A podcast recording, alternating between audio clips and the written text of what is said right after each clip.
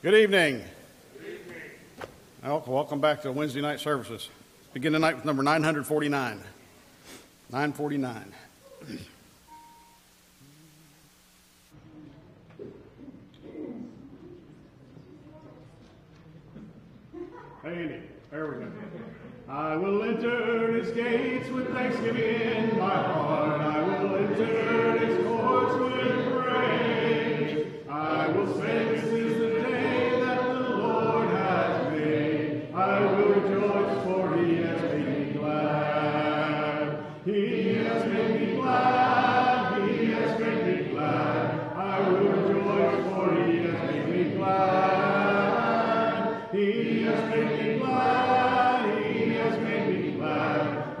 Lord, your life for me.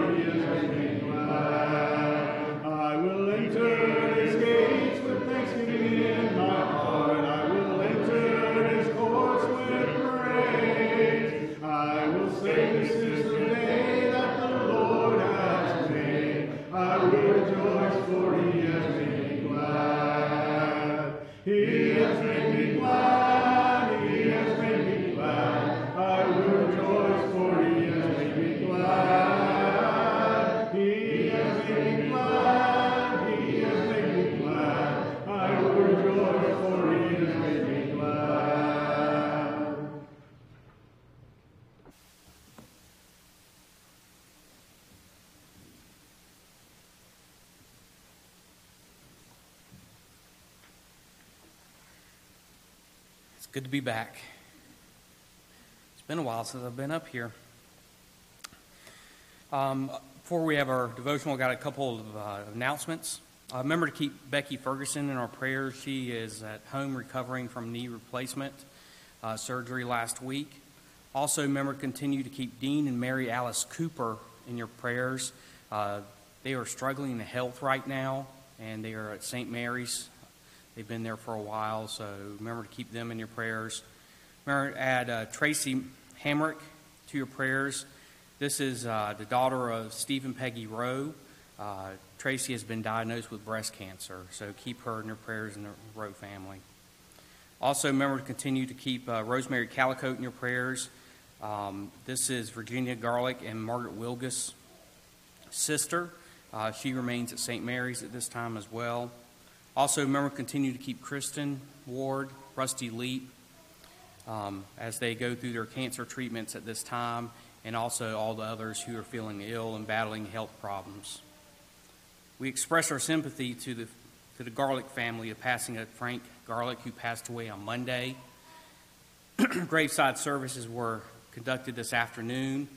Uh, remember to continue to keep Jenny and Angie and the rest of the family in your prayers as they go through this difficult time.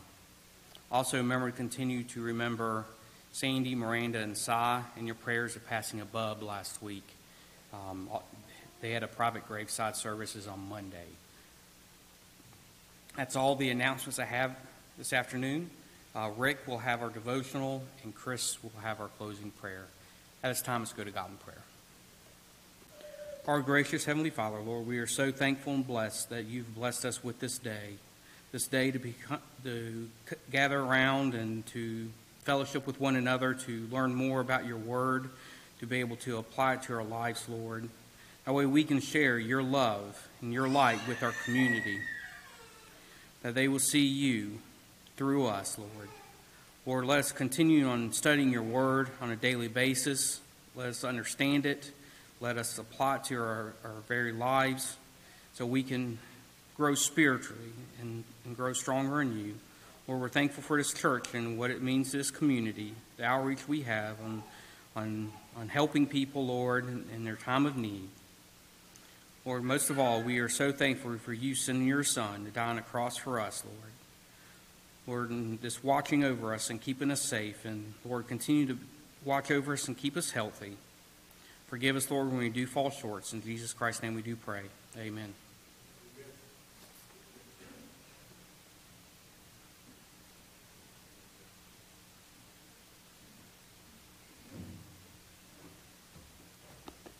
I was working under the assumption that this would be like a Sunday night service since we have no Bible classes. So I've got a couple extra songs than our normal Wednesday night service. Uh, and I also have a spot in there for scripture and prayer, which apparently we don't have tonight since it's more like a Wednesday night service than I thought. Uh, next song's what? it's Wednesday night. Next song's number 510. 510. We'll sing the verses and just sing the chorus one time at the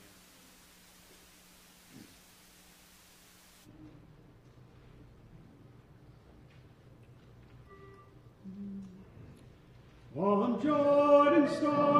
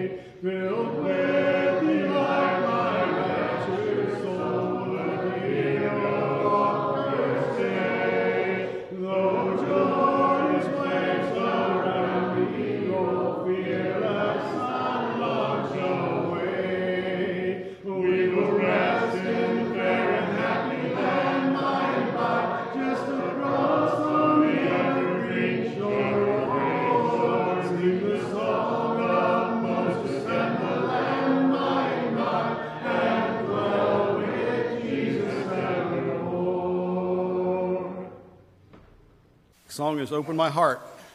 It is not in the book.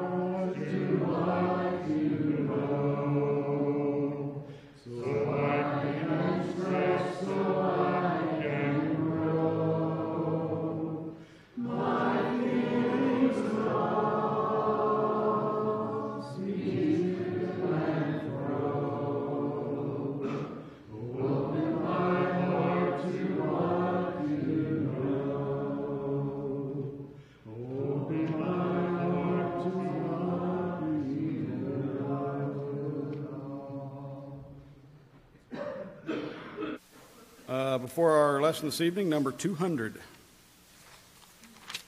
200, would you stand, please?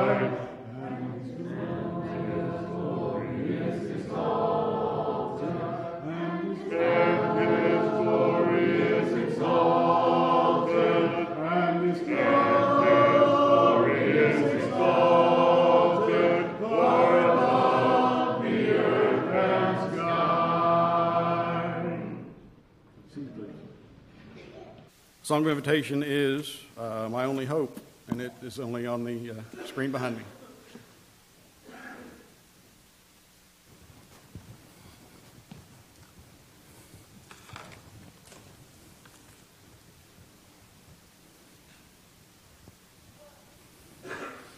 just happen to think my belt is growing. that's not that's not what the lesson's about, though. Um, we're all familiar with the idea of karate belts. Um, I'm certainly uh, not one to uh, speak from experience. I've never uh, entered the karate world, uh, but we know that the various colors denote various levels of accomplishment. Uh, you start out Everybody starts out white, and then you go through these various colors here, and then you eventually get to black. And, and I'm thinking that there are at least levels within the black or degrees within the black, and there may be degrees of the, uh, within the others as well. Uh, but we're all familiar with that. As we grow, we achieve a different level uh, of sorts in, in the world of karate. In Ephesians 4, verses 11 and 12, we have this. And he gave some as apostles, some as prophets, some as evangelists, some as pastors, some as teachers, for the equipping of the saints for the work of ministry, for the building up of the body of Christ. So, of those that were listed there for us, and these are ones, I think the context is Jesus uh, designated these uh, to his apostles before he left, that these would be the what we sometimes call offices or positions or uh, participants. We'll just call them participants because offices sounds awful organized, and we don't want to uh, go there. So, apostles and prophets, we know those don't exist anymore. Those ended uh, after the, uh, the first century. Um, but we still have uh, pastors uh, who we refer to as elders. Some denominations call pastors their preachers, but that's un- unbiblical. Elders, overseers, bishops, whatever you, shepherds, whatever you want to call them, uh, those are still there. The evangelists are those who um, are secured to spend the bulk of their time teaching and preaching. And then there's the teachers. And notice in the parentheses there, I said, uh, it's everybody else. Now we might say, well, no, that's just those who teach. I don't know how long um, after the establishment of the churches that the Hebrew writer was writing to um, wrote this letter. But however long it was, he was upset. He was dismayed at the fact that by this time you ought to be teachers. And he's talking to all of them. He's not talking to the leaders, he's not talking, He's talking to the members of those congregations there. You have need again for someone to teach you the elementary principles of the actual words of God, and you have come to need milk and not solid food. They should have been teachers by now, but they weren't. For everyone who partakes only of milk is, and here's the reason why, unacquainted with the word of righteousness. For he is an infant. Sometimes we call them babes in Christ. Someone comes to us from another denomination or the, the, the non religious world and is baptized. They may know only the plan of salvation. And so we can refer to them as a babe in Christ. Some of us, I think the suggestion is here, stay babes, at least intellectually, as far as the word of righteousness is concerned. But solid food is for that mature individual who, because of practice, they know it and they practice it, and it becomes a part of them, and they, as a result, have their senses trained to the point where they can distinguish between right and wrong and know the scriptural backing for that. So, if we were looking at the karate belts, the novice would need the elementary principles of karate. The blacks are more mature. They know and they practice their craft. They know what they're doing. They can, they can thrive on the meat of self defense because they have achieved that level of knowledge and craftsmanship and practice in that craft. Right after that, very next chapter, a few verses later, after that uh, statement about where they currently are, he says this in chapter 6. For God is not unjust so as to forget your work and the love which you, and I'm assuming he means at least some of you, have shown toward his name by having served and by still serving the saints. You, as a member of a group, serve the rest of us. Well, how do we do that? And so we desire that each one of you demonstrate that same diligence so as to realize the full assurance of hope until the end, so that you will not be sluggish, not be imitators of those who, who uh, but you will be imitators of those who have, through faith and endurance, uh, inherit the promise, that hope that we have. So, Wednesday nights, um, about five years ago, uh, I took over from uh, Brad Poe, um, and we were studying um, Second Corinthians. And we completed Second Corinthians, and, and, and based on some of the things that, that uh, I found out at that time, I said, I think we all need to go back and pick up some foundational stuff. We need to be better equipped than we currently are, all of us, myself included, to teach others. If all of us need to be teachers by this time, then we need to equip ourselves to teach. And so we started on a group of what we could call elementary principles or foundations or just solid grounding in where we needed to be so that we could communicate God's will to others. We talked about establishing authority. How do we establish authority from the Bible? What are the ways that the Bible speaks to us that we can rely on and call upon for that support that we need to say, that's what the Bible says, and here's where it says it. And we talked about C, E, and N-I. Show of hands, anybody know what those stand for? You don't need to shout them out. We covered this. Command, direct statement. If God wants us to know something, He tells us to do it a direct statement or a command. E, example. He can show us what the apostles did, what the early church did, or we can infer a necessary inference based on something that he says in order to do this, we have to do this. And I'm not going to give you examples, that's not the point of, of this, this uh, talk tonight. But we talked about how do you establish authority in the Bible. We talked about how we got the Bible. Neil Lightfoot's book we used to talk about where the Bible came from, how men through centuries de- devoted themselves to making sure that what was written down in the first century was what we can get decade after decade, century after century, and that what we have today in the 21st century is as reliable as what they had in the third century or even the first. We took a break from those foundational things and talked about the apostles. We used MacArthur's uh, work, uh, 12 Ordinary Men, and pulled from the scriptures about as much as you can pull from uh, on the apostles. We pulled some from history about what history says, not as authoritative as the Bible, but at least um, possibly. And we always try to make that distinction between what we know for sure and what here's what others tell us um, about the apostles. These men charged with the responsibility of carrying on the work of Jesus to establish his kingdom on earth. And they did a fantastic job, and they, uh, by all accounts, lost their lives doing so. Then we went back to more foundations. And this was not so much foundation, other than providing us with a way of looking at the Bible through types. And I think our, our little blurb up here says, Get your copies in the foyer. The copies are not in the foyer. There's a piece of paper there where you can get your copies. Um, but this is a, a, a, body of work that I put together over the course of the years and, and, and then finally put it into final form.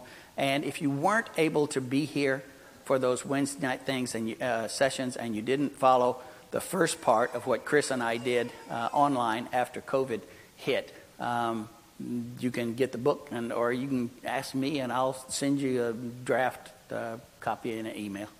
it's just it's just good stuff about how God has been in control from the beginning, and how He has set things up in the Old Testament and mirrored in something in the New Testament, in many cases, Jesus or something about Jesus or the church um, or baptism or sacrifices or something of this sort.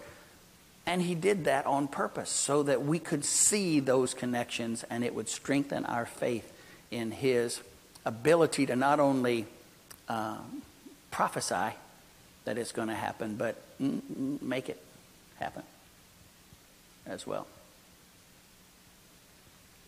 Then we've just completed the Does God Exist Today? Today was the last of the 36 uh, lessons. Uh, the last two weeks, Chris, we've been doing two at a time so that we can be wrapped up for those and uh, hoping in the near future that on Wednesday nights we can start our classes and start on something else. This Does God Exist? Uh, the elders wanted me to kind of wrap that up, and here's the only wrapping, uh, wrapping I'm going to do. John Clayton was a devout er, atheist in his early 20s, and he set about to prove that the Bible was a hoax.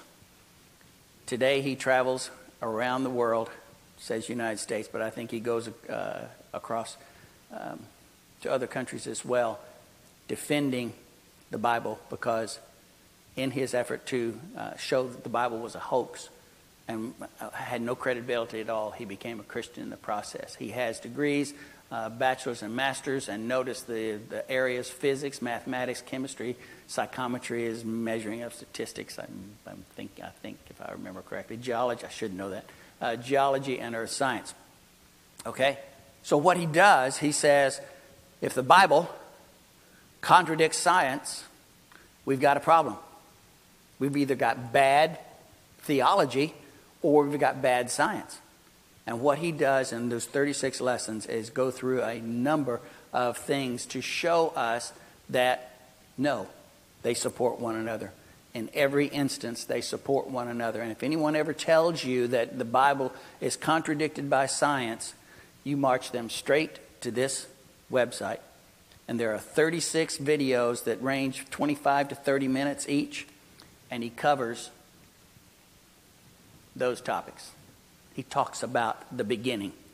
He talks about uh, the, the design that's in creation. He talks about uh, that middle column there, the paranormal, demons, and, and why they existed at that time and why they don't exist today. He talks about over on the third column, evolution and the fossil evidence, and it's some of the most impressive information to show us that science and the Bible are just like this the last few lessons the rational God, the evidence for Jesus that he talked about uh, in the ones this afternoon, and then what kind of faith do you have? So, what are we going to do next? Uh, the next effort, I believe, is go back to that Wednesday night class, and in, in between shifting of those uh, different series that we talked about, I gave you a test. And I said, Here, fill this out. And I gave you that hour, and I said, Take it home and finish it because, my opinion, this is Rick's opinion, this is information, Bible information that every mature Christian should know. You don't have to know book, chapter, and verse, but when you hear that passage, you should say, Oh, yeah, that was uh, Esther when, she, uh, when Mordecai said to uh, her, uh, you might have been, you know, selected at this point for this particular time in history so you can save the Jews. And she says, You're right. I'll go into the king, even at the risk of my own life, because he hasn't summoned me. If I die, I die. If I die, I die. That's a passage that you say, Oh, Esther. I think every mature Christian should be able to recognize something like that. And so, what we're going to do on Wednesday nights is go through that list. Of, we may go Old Testament for a couple of weeks and then flip to New, or we'll go Old Testament, New Testament, something like that, just so that it's not all, all one, and work our way through those questions. The one time that I did use that as an emergency, I think somebody couldn't show up on Sunday morning for class.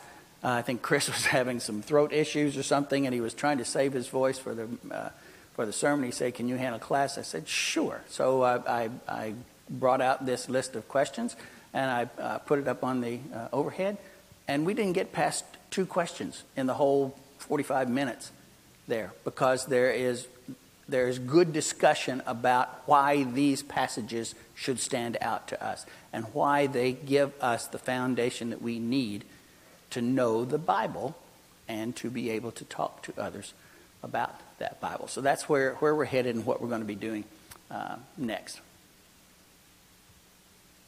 So, why? Ephesians 4 13 through 16. A while ago, we looked at Ephesians 4 12, which said, And he gave some as pastors, uh, prophet, prophets, apostles, and so forth. Now, here's the why in the very next verse. So we can all attain a unity of faith and all attain the knowledge of the Son of God, so that we can all be mature in the gospel. I'm using my own words here, but you can see with the ones I've underlined there. To the measure of stature which belongs to the fullness of Christ. Then he says, as a result, once we get there, we will no longer be children. Remember that infant image we had a while ago? The infant in Christ? You're, you're still on the milk of the word. You need to move on to the meat. If we move on to the meat, and they, we were all, we are all mature, then we won't be as children, tossed here and there by, by waves and every wind of doctrine and trickery of people by craftiness, deceitful scheming. There are those out there who want to put down us for believing in the Bible. We need to know why we believe in it, and we need to be able to back it up with information that comes from the Scripture or information about this Bible that we've been talking about over the last four or five years to help prepare us. So that we can speak the truth in love, we can grow up into Him, Christ, from whom the whole body, being fitted and held together by what every joint supplies according to the proper working of each individual part. If each of us knows the word, we can grow and learn from one another. That we all achieve what he is talking about here this unity of the faith. And this causes the growth of the body for the building up of the body in love. And that's what Ephesians 4:13 to 16 says. We have there are several of us uh, in here who are members of the barbershop chorus. And several years ago, I put, oh, three or four sayings that I found in barbershop literature or music uh, education literature up on the wall. And one of them is when the individual improves, the chorus improves. And that's true. And we stress that all the time. You do your homework. You go home and work on these songs, and you have resources at your at your uh, fingertips to do that, and you will get better. As a result, the chorus will get better. And if all of us do our job, then we as a group will have a building up, an edification that will be unsurpassed, that will allow us as a congregation or as individuals to go out into the community and talk to others. I quote this passage often, um, guess because I like it. And who is there to harm you if you prove zealous for what is good? And even if you should suffer for the sake of Christ, you're not cursed, you're blessed because you are suffering for the cause of Christ. We don't get a chance in today's world to suffer for the cause of Christ the way they suffered for the cause of Christ back in the first century. We tend to shrink from that when it's even this big, and theirs was this big. Do not fear their intimidation, the world's, and do not be in dread, but sanctify Christ as Lord in your hearts. Well, how do you do that? Always being ready to make a defense to everyone who asks you to give an account for the hope that lies within you. Does hope lie within you? That's the question first. I hope it does. The hope of eternal salvation, the hope of living in heaven throughout eternity. That's the hope that we have. That's why we do what we do. We need to be able to defend that hope when people try to intimidate us and try to make us feel small for being a Christian. And the world is finding new ways to do that every day. And here is how we do it with gentleness and respect. This is scary. Matthew 20, 28 and 30 to 32. Do not be afraid of those who can kill the body, but are yet unable to kill the soul. That's those out there. And we are not in danger of losing our body yet. They were. But fear rather him, capital H, that's God, who is able to destroy both soul and body in hell. Therefore, everyone who confesses me before people. That what he, he's not saying, therefore, anyone who confessed me, past tense, as a part of our being buried in baptism. Yes, we do confess that Jesus Christ is the Son of God, but that's not the confession he's talking about. Who confesses me? That's ongoing, progressive. Before people, I will also confess him before my Father who is in heaven. But whoever denies me before people, I will also deny him before my Father who is in heaven. Do we have to come right out and say, Jesus is a fraud to deny him? Are there other ways to deny him? By the way we live. Here's some interesting questions. When was the last time you told someone that you're a Christian?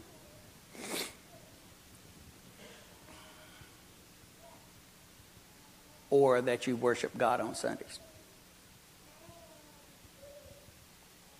Or that you believe the Bible is truly the inspired Word of God? Or that you stood up for what you believe rather than simply keeping your mouth closed, even though someone was blaspheming that which you so strongly profess to believe.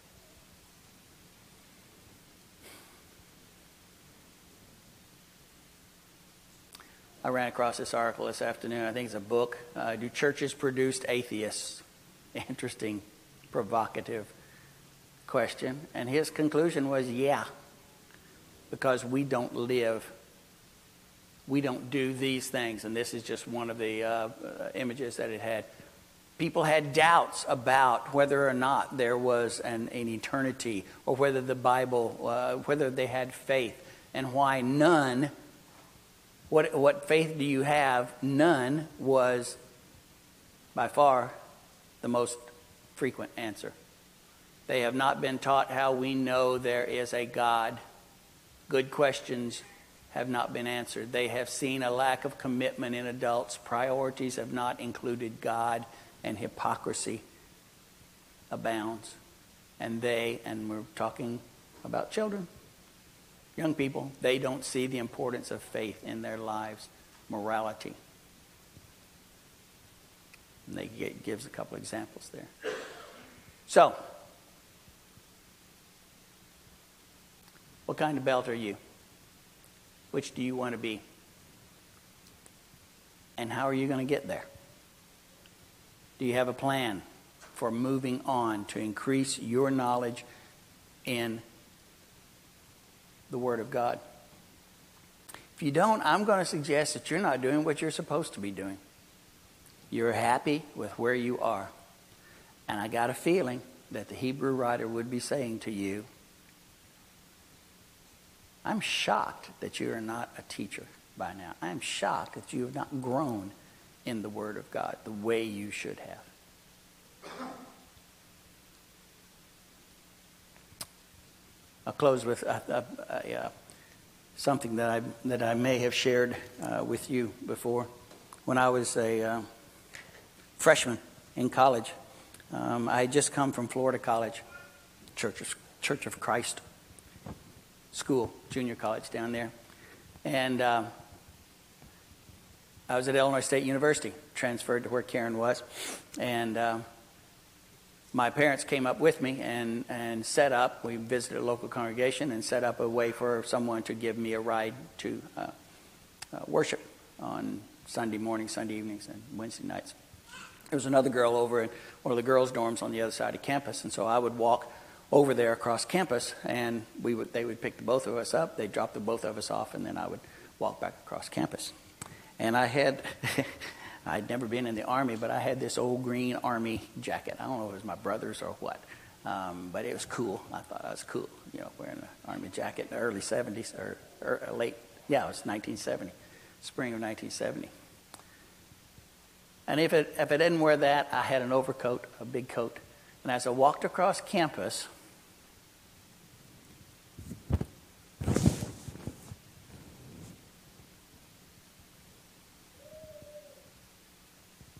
every time I read Romans 1:16, it's the power of God to salvation. I am not ashamed of it. Every time I read that passage or one of these up here and ask myself, am I able to defend and do I defend the hope that lies within me? It's a humbling experience. All of us should be capable, willing, ready, and eager to tell people who we are and why we believe what we believe.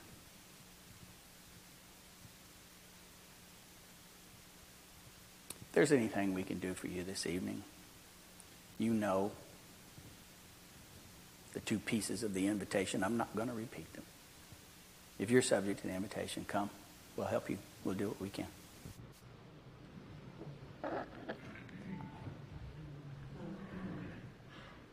My only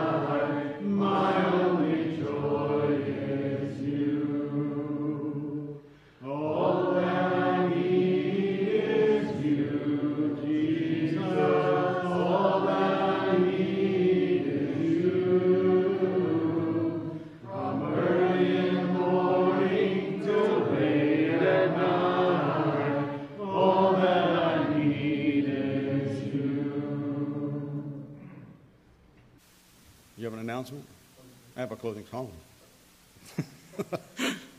Let's end the evening with uh, uh, Heaven's Gonna Shine.